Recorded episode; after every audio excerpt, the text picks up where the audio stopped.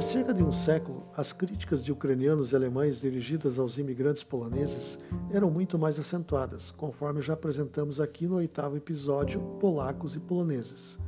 Contudo, os ucranianos não paravam de difamar os poloneses, alegando que eles trocaram a pátria por um pedaço de broa.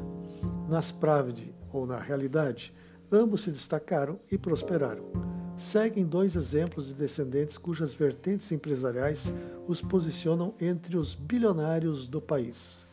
Filho do judeu polonês Jakob Kriegser, com ascendência germânica, Miguel nasceu em La Paz, na Bolívia, em 1950. Em 1961, a família migrou para o Brasil, estabelecendo-se na capital paranaense, na qual cursou farmácia e bioquímica na Universidade Federal. Dois anos depois de graduado, Miguel criou a marca O Boticário, hoje uma franquia de renome internacional.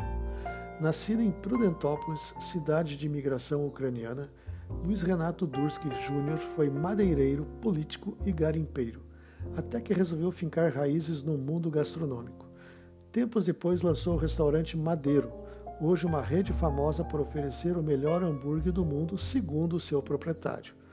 O mais conhecido núcleo imigrante se situava em São José dos Pinhais. A colônia Murici homenageava o médico José Cândido da Silva Murici e abrigou a partir de 1878 560 imigrantes poloneses da Galícia e, da, e de Cracóvia e italianos do Trento. Mas antes dessa colônia, segundo o Dr. Rui Wachowicz, os poloneses já haviam se instalado nas colônias do Pilarzinho, em 1871, e do Abranches em 1873, hoje bairros de Curitiba. Havia ainda a Tomás Coelho, criada em 1875, reduto polonês atualmente sob as águas da represa do Passaúna. A ideia de criar um cinturão verde de abastecimento da capital partiu do então governador Adolfo Lamenha Lins, que incentivou a imigração para o entorno da cidade. Muitos alemães subiram a serra vindos de Joinville e adquiriram as terras próximas a Curitiba.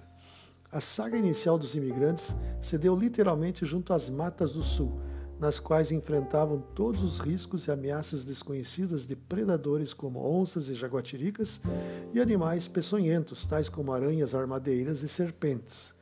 A vida nas matas era dura e exigia força, resistência, persistência e conhecimento das estações, do período apropriado para a plantação e a colheita, como criar animais e transportar os produtos para as vendas e armazéns na cidade.